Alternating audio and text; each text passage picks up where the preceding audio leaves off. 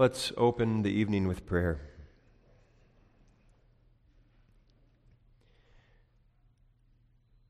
Our Father, which art in heaven, as we come into thy holy presence, mindful of thy majesty and of thy glory, we do so confessing that we are a sinful people. We do so confessing that though thou hast established thy covenant of grace with us, though thou hast even given us new life in Jesus Christ, nevertheless, as a people, we still have that corrupt nature within. As a people, we still violate thy law and thy commandments. We transgress thy covenant. So that even though we've been made to be the body and bride of Christ, nevertheless, we are often unfaithful. And not just as individuals, but as a church, as the church militant that's found on this earth, as individual congregations that are manifestations of the body of Christ, and as a denomination of churches. We humbly confess our own sinfulness, and therefore we beseech Thee, Father, forgive us. Wash us in the blood of Christ. Release us from the responsibility to pay the debt that we owe for our sins. And look upon us not according to our sinfulness, but look upon us as those who are clothed with the righteousness of Jesus Christ and be pleased to continue to care for us as churches, even if that means chastening us in order to draw us back unto thyself. For we recognize that this is a part of thy faithfulness to thy people, that in thy love thou dost discipline us at times. And we pray that such discipline may have the good fruit of bringing us to repentance Purify thy church, O God, so that more and more we reflect the image of our Savior Jesus Christ. Father, we're thankful for this opportunity to come together tonight to hear speeches concerning the Church of Christ and to enjoy fellowship as believers from throughout our denomination, especially from our Western churches. We pray that we might be edified through the speeches, and we pray that we might be encouraged as we enjoy the communion of the saints. Hear now this prayer for Christ's sake. It's in His name alone that we pray. Amen.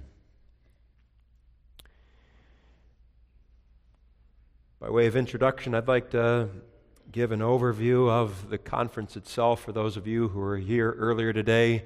These are the same comments, but there are many who were not able to make it earlier today, but who are here this evening. When, as a council, we recognized we had the privilege of hosting a meeting of classis. we decided it would be good to also host an office bearers conference to make it more worthwhile for all the delegates to travel here. And rather than picking a overall theme and then finding topics underneath of that, what the council did was really throw out different ideas for speeches, things we would like to have treated. And what we quickly recognized is that a great number of them all fit under the overall umbrella of the Church of Jesus Christ. So, first we chose the topics, and then we chose the overall theme. That means, though there's a unifying theme, the speeches are somewhat different in that there's really two halves to this conference. We had the afternoon session concerning the government of the church and really looked at some of the basic principles and asked some difficult questions regarding the authority that Christ gives to the church. But now, tonight, we want to consider the sinfulness of the church because we are sinners. But the question becomes in light of that sinfulness, how are we to view the church of Jesus Christ? What does that make us as a church? And that's what Reverend Jonathan Langerak is, excuse me, that's what Reverend Ron Hanko is going to address in the first speech this evening. And then in the second speech this evening, Reverend Jonathan Langerak will speak to us about the chastening that sometimes comes upon the church because of her sinfulness and how we are to respond to that. So, two speeches tonight. We'll have a brief intermission in between. We'll do a little bit of singing. Mr. Elder Ron Van Voorthuizen will come forward at that time and lead that. We'll sing a pair of Psalter numbers, have a chance to stretch our legs a bit, and then there will be some special numbers, and then we'll go right into the fourth speech.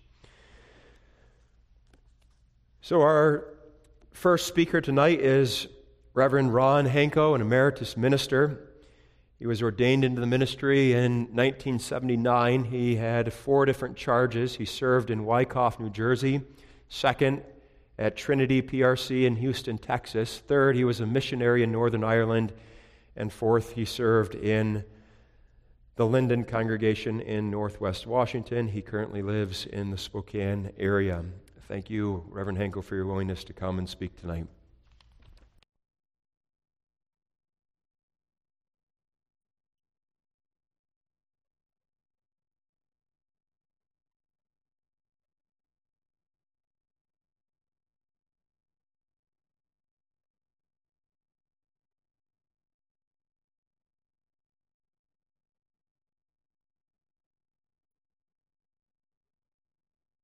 Thanks to the council here in Redlands for inviting me. It's nice to know that even though one is retired, one is not entirely forgotten. So thank you very much. The subject, excuse me, the subject as it was given to me was a proper view of the church. And I changed that to the question mother or whore. And I think most of you understand why I selected that as my actual topic this evening. But even that question isn't really personal enough For you and for me, the question is not just mother or whore, but Redlands Protestant Reformed congregation,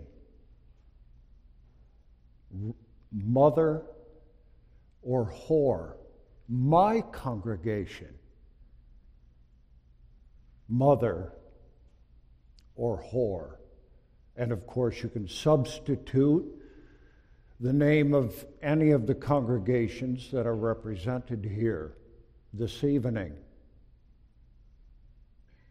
And of course, along with that, the question the Protestant Reformed churches in America mother or whore? Was Calvin who spoke of the church as our spiritual mother. In several very beautiful quotes from his institutes. And I want to read one of those. Calvin says, I will begin with the church, into whose bosom God is pleased to collect his children not only that by her aid and ministry they may be nourished so long as they are babes and children, but may also be guided by her maternal care until they grow up to manhood and finally attain to the perfection of faith. What God has thus joined, let not man put asunder. To those to whom he is a father, the church must also be a mother. This was true not merely under the law, but even now, after the advent of Christ, since Paul declares that we are the children of a new, even a heavenly Jerusalem. Galatians 4, verse 26. And you understand that that's what the visible church, the Institute Church, ought to be. She ought to measure up to what Calvin says in his Institutes. But that means that the question for us this evening and that has to do with a proper view of the church. The question for us this evening is this Have the Protestant Reformed churches, including the congregation here in Redlands, gone so far away from that calling to be a mother to God's people that the churches together or this congregation can be called whore, even the great whore.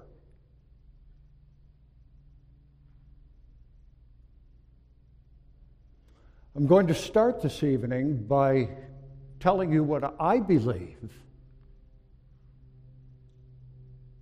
And I believe that the Protestant Reformed churches, including my own congregation in Spokane, are and have been mother and will be that for the foreseeable future. In fact, I would go so far as to say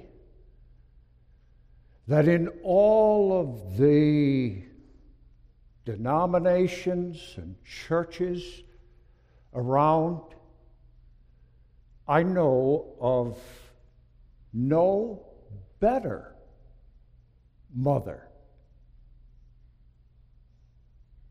If I had to find another mother to take me under her wing, her spiritual wing,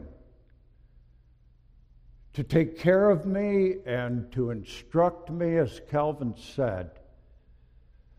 I don't know of any denomination or of any church that would be to me a better mother than the Protestant Reformed churches have been and continue to be.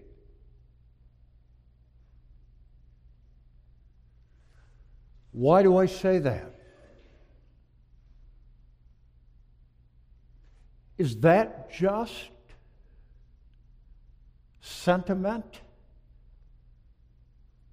Born and raised in the Protestant Reformed churches, I'm blind to their faults and weaknesses, and I'm going to consider the Protestant Reformed churches my spiritual mother, for better or for worse? Is that all it is? For me? For you? Just sentiment. Or do I have a good reason for telling you that I believe that the Protestant Reformed churches are still my mother and a good mother to me. And the answer to that question is that I believe that there is good reason, not only for me, but for each of you to look on the Protestant Reformed churches together and to look at your own congregations. Still, as spiritual mother and a very good mother. What reason do I have? Well, I actually have three reasons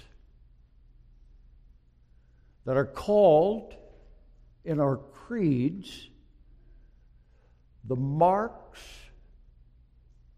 of the true church. The marks of the true church. The Confession of Faith, or Belgian Confession, as we sometimes call it, speaks of those marks of the church in Article 29. The marks by which the true church is known are these. If the pure doctrine of the gospel is preached therein, if she maintains the pure administration of the sacraments as instituted by Christ, if church discipline is exercised in punishing of sin, in short, if all things are managed according to the pure Word of God, all things contrary thereto rejected, and Jesus Christ acknowledged as the only head of the church, hereby the true church may certainly be known, from which no man has a right to separate himself. Now, if you talk to the members of other denominations, you'll find that there's not a 100% agreement on the identity of those marks. Some include biblical worship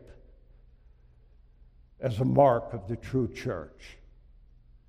Some, instead of speaking of biblical church discipline, speak of church government biblical church government as a mark of the church.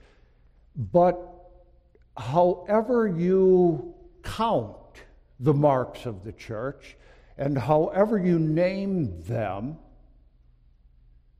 there is one thing that you and I have to remember, and that's of enormous importance this evening there's one thing that you and I have to remember, and that's the fact that those marks of the church, however you count them, however you name them, are the marks of Christ's presence in the church. Don't ever forget that. In fact, it would be better to speak of them not so much as the marks of the true church, as the marks of Christ's presence in the church. And I think you understand why I say that too. If the word is purely preached, then what we hear in the church is Christ's own voice speaking peace to his people. My sheep hear my voice, and I know them, and they follow me, and I give unto them eternal life. And when the sacraments are administered according to the Word of God, as they ought to be, then I see and taste in the sacraments the sweetness and the beauty of Christ Himself. And when discipline is administered according to the Word of God, then Christ the great and only shepherd of the sheep, is doing that wonderful work of seeking and saving that which is lost. Christ is the one who seeks and saves his people when they stray. So, those marks of the true church are the marks of Christ's presence in the church. And I think you can see where I'm going with that. If those marks of the true church are present here in Redlands Protestant Reformed Church and in the other congregations of the denomination, then this congregation and the Protestant Reformed churches may not be called whore.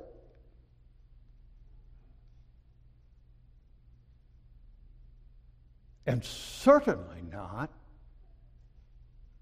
the great whore.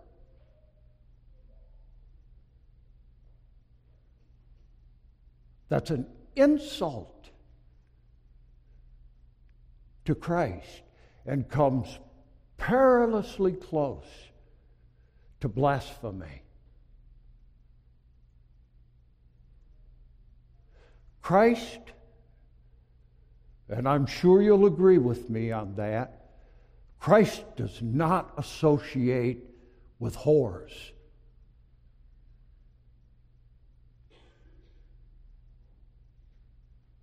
And the great whore is associated, as you know so well from Revelation 18, Revelation 17, I'm sorry. The great whore is associated not with Christ, but with the beast.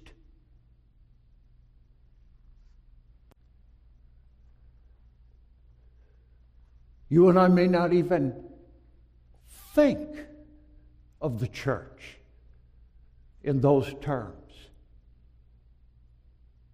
In fact, this applies not only to the Protestant Reformed churches, but this applies to any denomination or church that has, to some degree or other, the marks of the true church, the marks of Christ's presence in the church.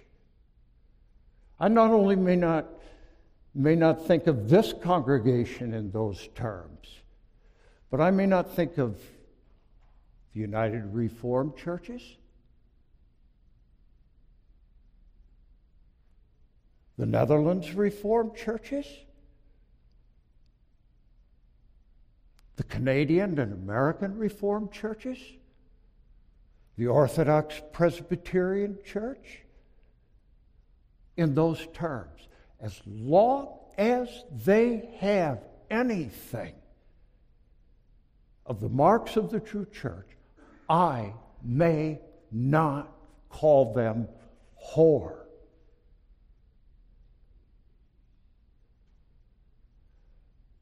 A church becomes worthy of that name. Any church, any denomination, only when those marks of the true church are no longer visible. And then she really doesn't even deserve the name church anymore. But as the confession of faith says, is really just a sect. Does that mean that I want to be under the care and instruction of one of those other mothers?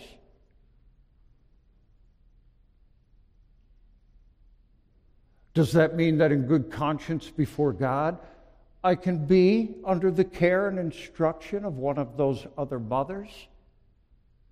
No, it doesn't mean that. As I said at the beginning, I am convinced and that's why I'm a member of the Protestant Reformed churches. That the Protestant Reformed churches are not only mother, but the best mother under whose care and instruction I can possibly put myself by way of being a member of the visible church.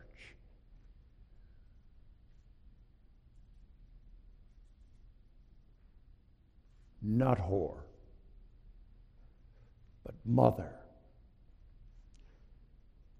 But does that mean? That raises all kinds of other questions, you know. Does that mean that this congregation, Protestant Reformed churches as a whole, have those marks perfectly? Is the preaching such that Christ always speaks through the preaching? Although I would add to that that Christ can use some very, very poor preachers like I am to make himself known to his people. Because it's Christ who speaks through the preaching. But is the preaching in the Protestant Reformed churches perfect? is discipline, always carried out exactly as it should be according to the Word of God. Do consistories, even classes and synods, make mistakes as far as discipline is concerned? Are the sacraments always always administered according to the command of Christ without any deviation from his command? Well, you know the answer to that. The answer is, of course, no. No church has those marks of the church and of Christ's presence perfectly. And as someone once said, if I ever found a church that was perfect, as soon as I joined it, it wouldn't be perfect anymore. There is no church here on earth that has those marks flawlessly and perfectly. What we find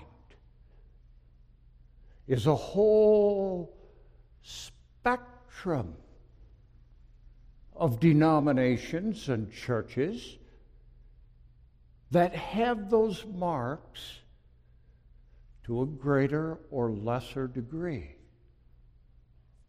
Now, because those marks are the marks of Christ's presence, it is my solemn obligation before God to find the church which has those marks most clearly and most evidently. And it's my obligation before God to do that because those marks are the marks of Christ's presence and my calling, always, everywhere, is to follow him. But the Protestant Reformed churches do not have those marks perfectly. The discipline of the churches, of any congregation, has to be checked at a meeting of classis to make sure, if possible, that the elders haven't misapplied discipline to this person or that one. that they've shown in their discipline proper patience and love, as well as concern for the well being of the church and the testimony of the church.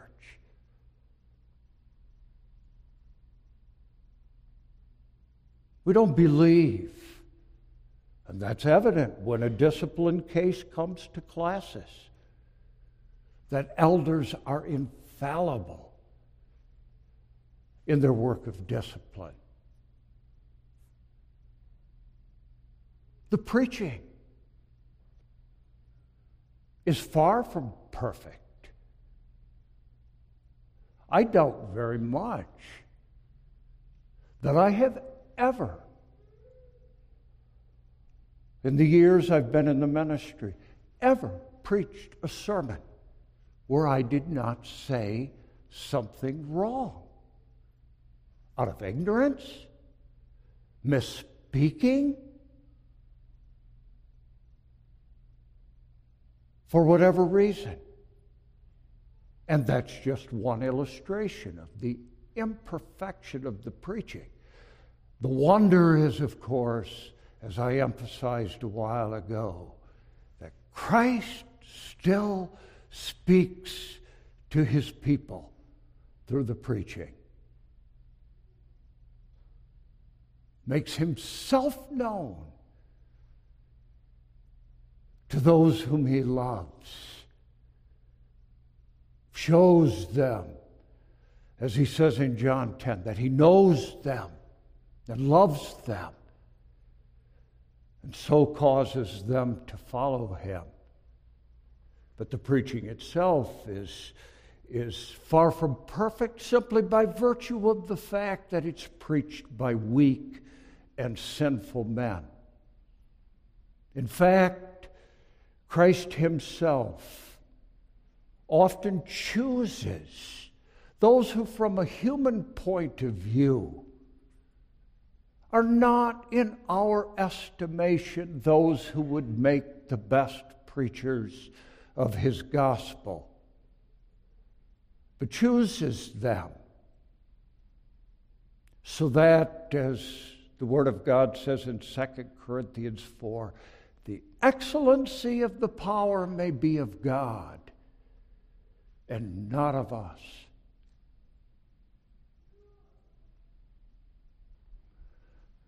And all of us, I am absolutely certain of that, have evidence of the fact that the churches to which we belong are far from perfect.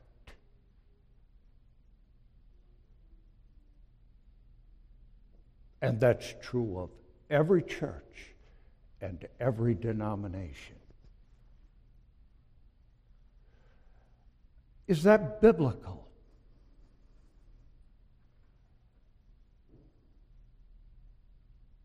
I'm referring especially to what I just said that when we look around us, what we find is not one denomination, one congregation that could say, of which we could say, this is the true church, and everything else is false. Everything else is the whore.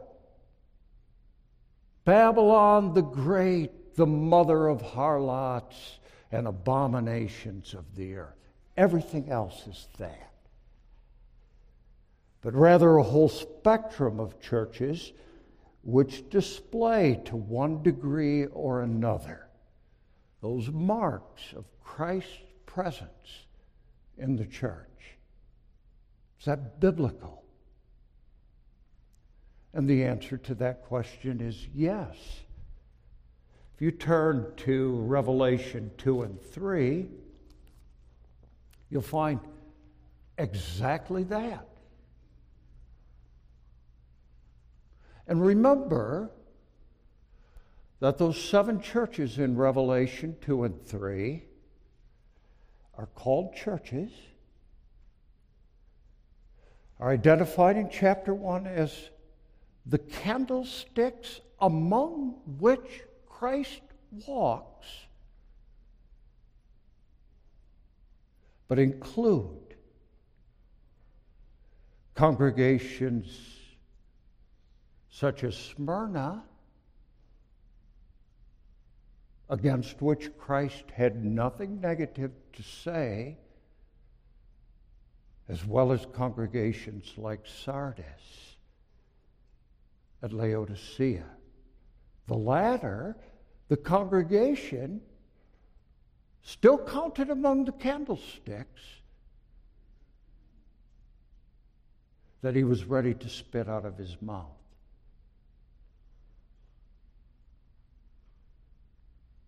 Not,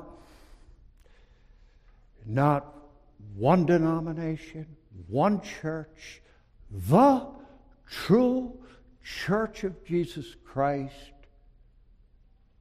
but a whole spectrum of churches that display the marks of the church to a greater or lesser degree. And you have the same picture drawn in the epistles. On one end of the spectrum, Ephesians, the Ephesians and the Colossians. On the other end of the spectrum, the troubled church of Corinth with all of its problems and difficulties. False doctrine, divisions, all the rest. You know the story of Corinth. What does Christ say? Through the Apostle Paul.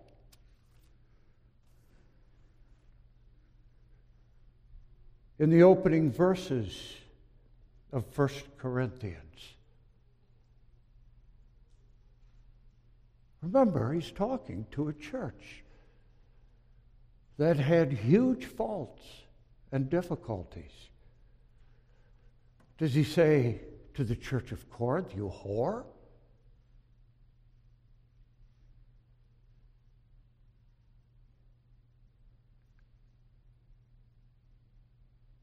You know he doesn't say that.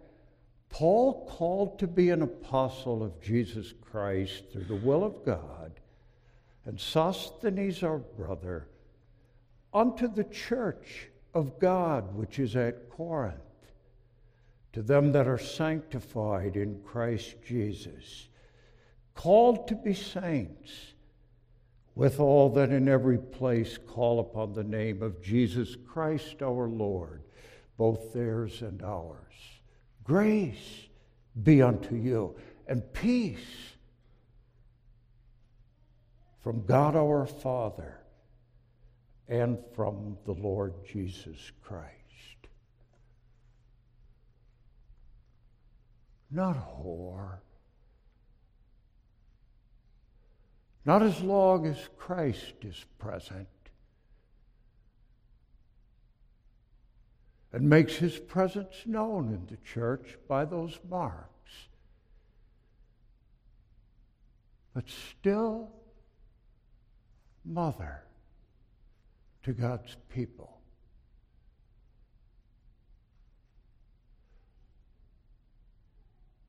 Christ, you must understand that.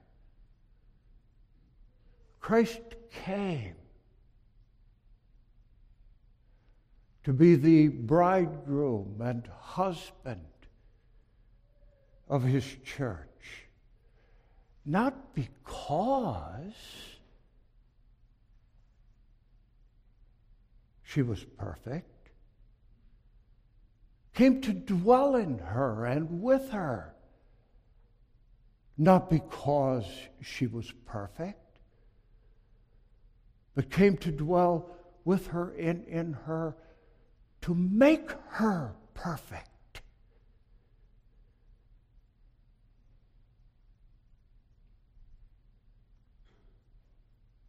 And as long as Christ is pleased, that goes back to what we said a little while ago.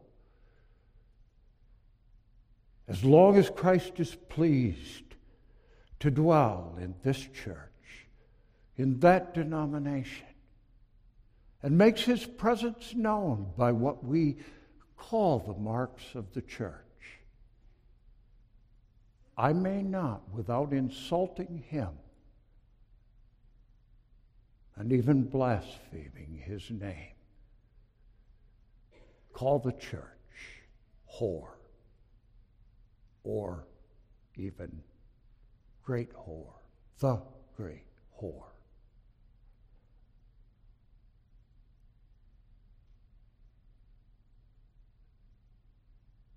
Does that mean all of that that we've said so far? Does that mean that the Protestant Reformed churches cannot lose those marks of the church?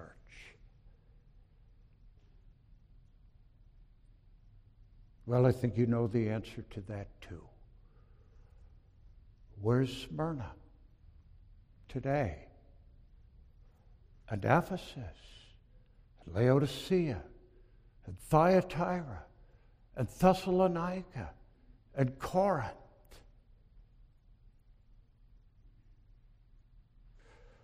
The church of Laodicea was in such sad condition that Christ pictures himself in his words to the church of Laodicea and that means she, she was that close to losing the marks of the church. Christ pictures himself as being outside the door of the church. Behold, I stand at the door and knock. So, a church, a denomination, a congregation can lose those marks. And because that's a danger to us, always, always a danger, because there is not one of us here who is not guilty of sin and therefore not guilty by virtue of our mutual responsibility to Christ of undermining the well being of the church as the church of Christ. Not one. And because that's a danger, we have to hear what Christ says to the churches in Revelation. says that to every one of them. He that hath an ear, let him hear what the Spirit saith unto the churches. As many as I love, I rebuke and chasten. Be zealous, therefore, and repent. Or to the church of Ephesus, which had lost its first love. Sad, isn't it? To hear Christ say that to one of his churches. You've lost your first love. To them he says, Remember therefore from whence thou art fallen, and repent, and do the first works or else I will come unto thee quickly and will remove thy candlestick out of his place, except thou repent. We never, ever, in our foolish pride, think that as a denomination or as a congregation, we are in no need of hearing what the Spirit says to the churches. But that does not change the fact that Christ is pleased to dwell in his church, weak and sinful as she is, to count her his own, to show his love for her, to speak lovingly to her as he does on every page of Holy Scripture.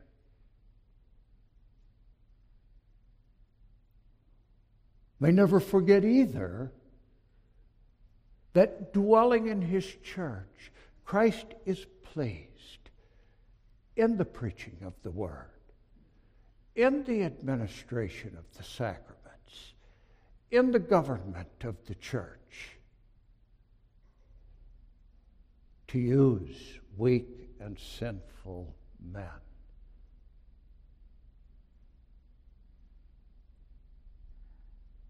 To put that in everyday terms, do consistories always get things right?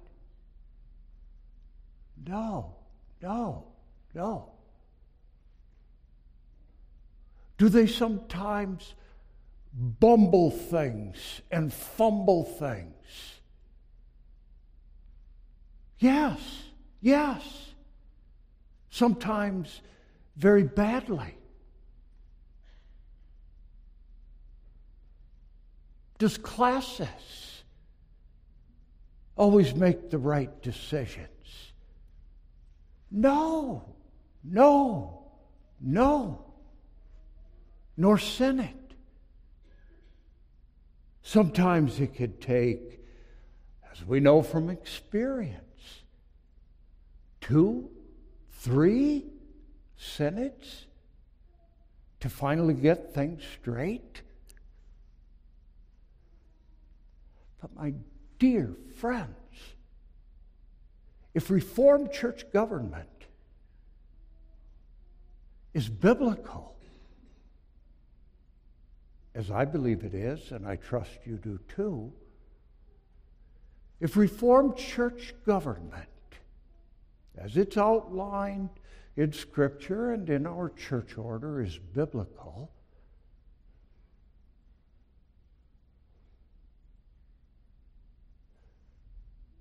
then it's the way that Christ rules his church.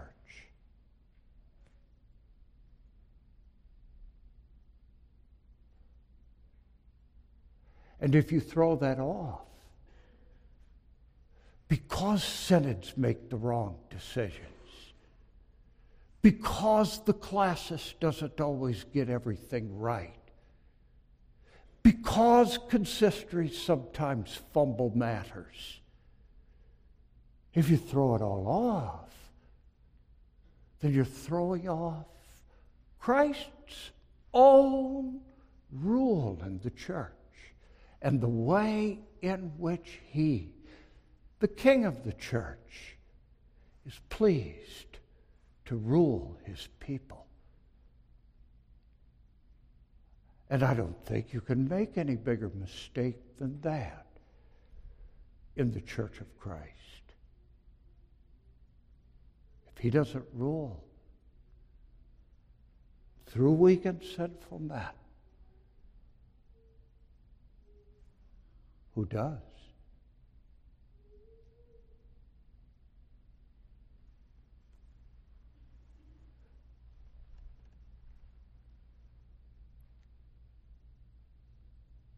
It's sometimes the case that a church loses those marks of the church. But then my calling is in leaving that denomination or that church, still, still, still, always to follow Christ for the eternal salvation of my soul. And to follow him by finding a congregation or a denomination which has those marks of his presence. Before I talk more about that, however, there's another question. That goes back to that very first question mother or whore. Talked about the faults and weaknesses of our own denomination, our own congregation. our own consistories, our synods, our classes are not, do not, those faults make the Protestant Reformed churches guilty of whoredom. Is not that behavior whorish behavior?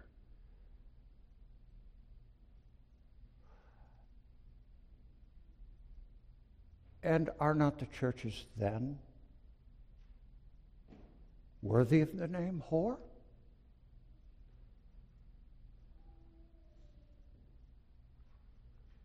The answer is first of all, and I hope you get that in your heart and soul. The answer is first of all, that sin. Whether you commit it, whether I commit it, whether we commit it together as a congregation or denomination, is always spiritual adultery. Always whoredom. Because it's unfaithfulness to Christ.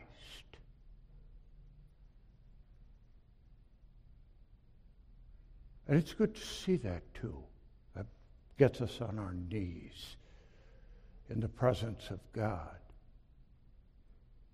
But the fact that sin, my sins, your sins, the sins of the churches, are spiritual adultery and whoring, does not mean that the church may be called whore. There is a difference, and I hope you understand that. By calling sin what it really is, and by calling the person or the churches that commit that sin the whore. A huge difference. And there's biblical basis for that.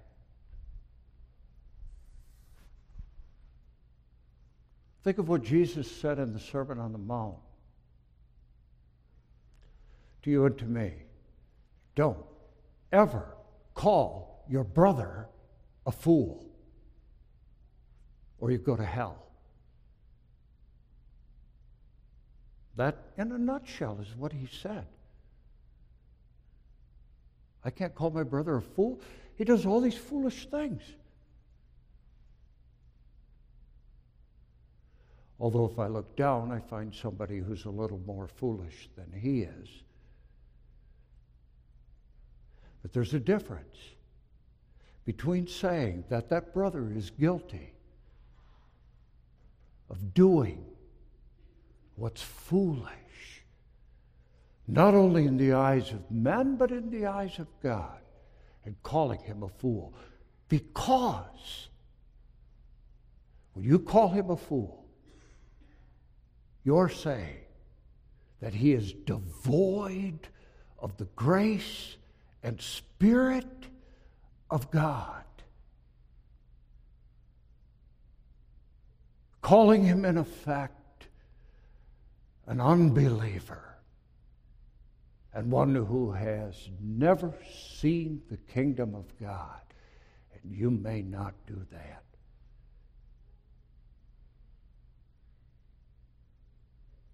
That's why Moses was forbidden to enter the promised land.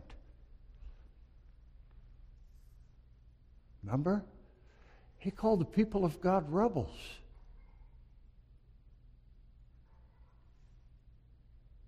The people who had rebelled at the Red Sea, at Marah, at Rephidim, at Sinai, at Kibroth, at Kadesh, in the wilderness of sin, on the borders of the land of Canaan.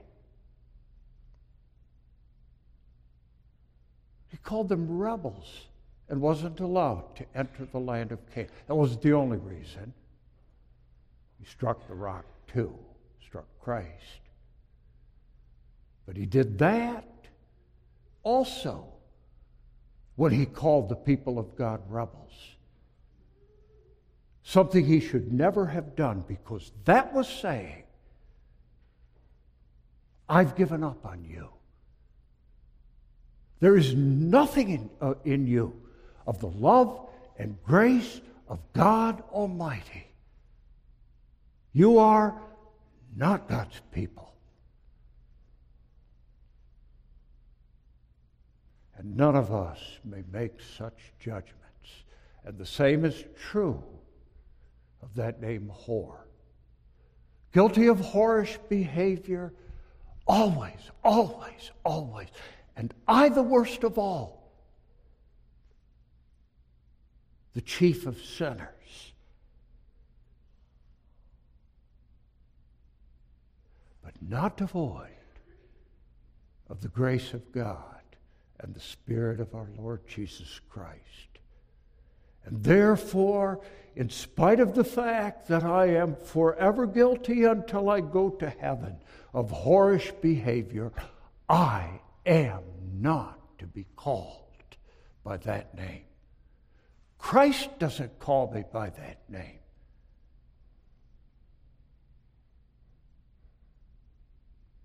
You understand?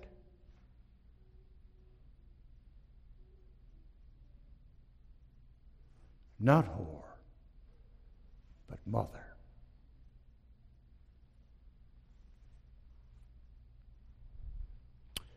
What do I do? When my denomination, my congregation is guilty of such behavior. Not hide my head, head in the sand, that's for sure. It's my mother.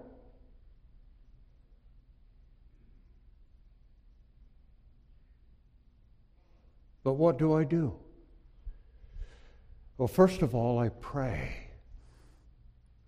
We sang that. Pray for the peace of Jerusalem. Pray the prayer of Psalter number 219, Psalm 80. You pray it.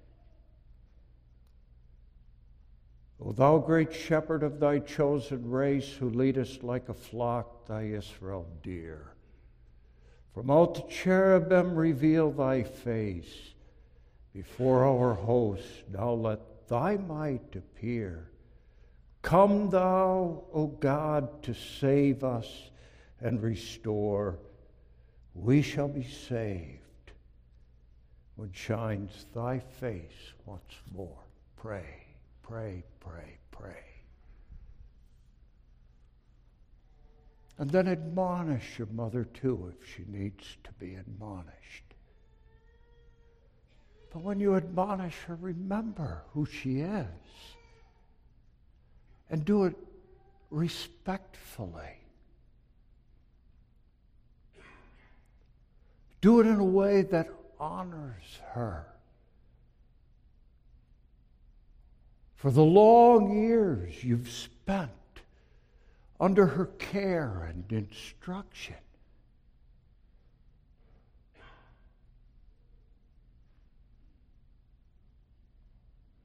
Admonish her, you must. But there's a right way and a wrong way to admonish your mother. Whether your own flesh and blood mother or your spiritual mother. And don't, don't, in admonishing her, suggest with a name like that name whore, that she is without the grace of God and the presence of Jesus Christ.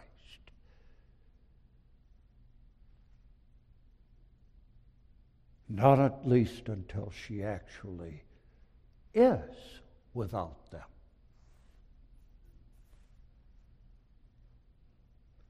Seek church reformation. When that becomes necessary, you don't wait for somebody else. You seek church reformation. But remember, when you think the church needs reformation, remember Gideon. Reformation begins, always begins, in your own backyard. And you had better destroy the idols in your own backyard before you go out to fight the Midianites, who are always there in the church. And when you do go to fight them, then don't think, ever think that church reformation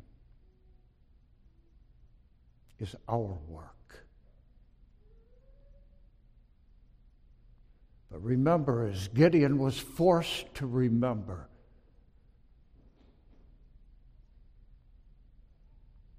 standing on in the hills with his 300 men. They had their swords and their torches. But as he was forced to remember that the battle is the Lord's, Reformation is God's work in the church. And if it's not God's work, if it comes because I'm forcing it, then it's not Reformation, but schism. By all means, pray for the reformation of the church. Pray for it always, because as that old Reformation slogan has it, the church is not only reformed, but always reforming.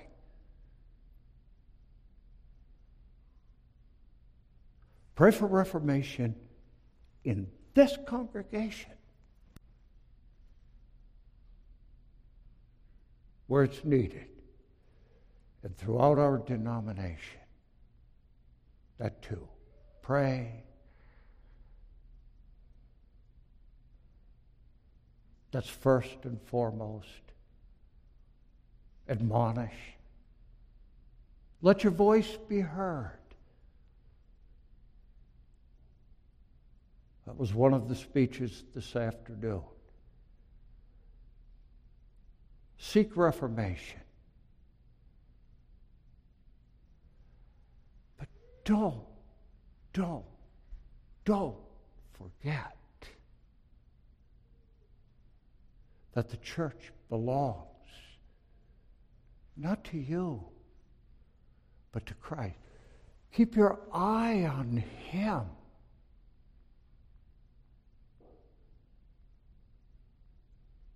And through all, how does that hymn have it?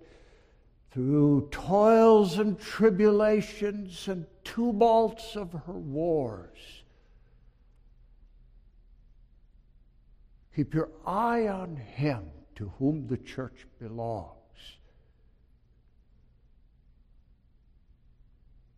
And don't act in the church out of frustration because you have a personal grudge in the church of Jesus Christ. But keep your eye on him to whom the church belongs. And remember, remember in the most difficult times what he said when he left us. The gates of hell will not prevail against you. I will build my church.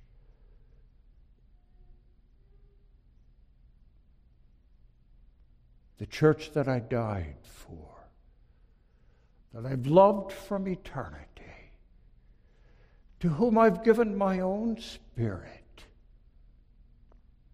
and trust that even in the darkest times, and there have been dark times for the Church of Jesus Christ, that in the darkest times, Christ is still the King and Lord of his church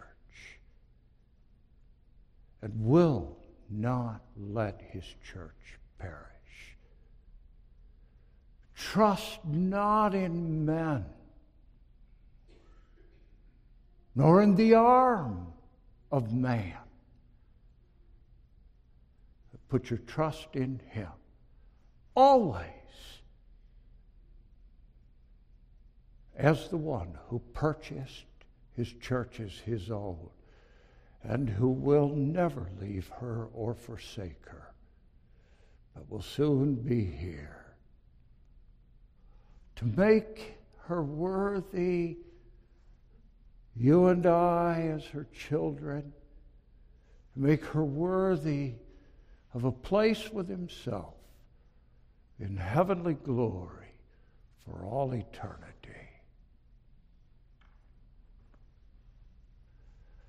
Mother or whore, I trust you know the answer to that question those of you who are members here in Redlands, all of us as members of the Protestant Reformed churches.